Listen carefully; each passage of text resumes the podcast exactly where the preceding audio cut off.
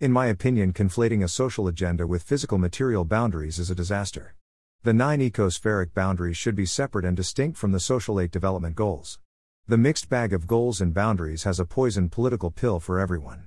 I suppose godless atheists might all be happy with abortion for the world's poor women, and population growth does decline as women have fewer children when they are prosperous statistically, yet those are contentious political issues that won't be treated well if elite bureaucrats sit around a donut shaped table generating a lot of verbiage.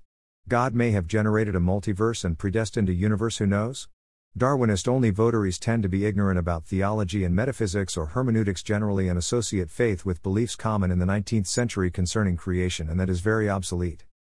I couldn't believe the piece on resilience. Do people really need to know what Cicero thought about it or what Old French or English variations were?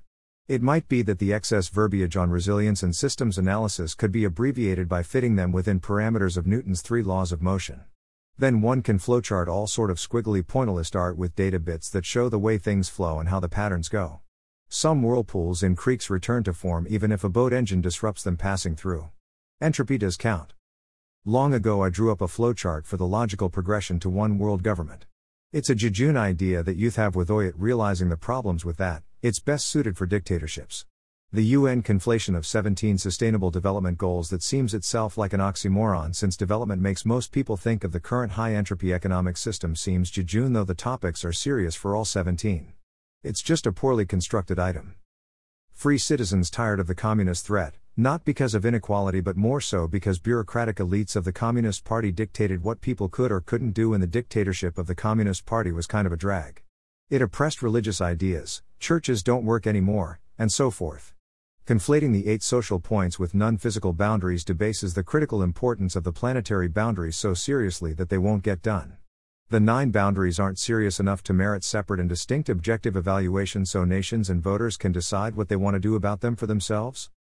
Piketty's ideas for remedies to the inequality of wealth are good enough yet simple. Increase progressive taxation and put a tax on capital.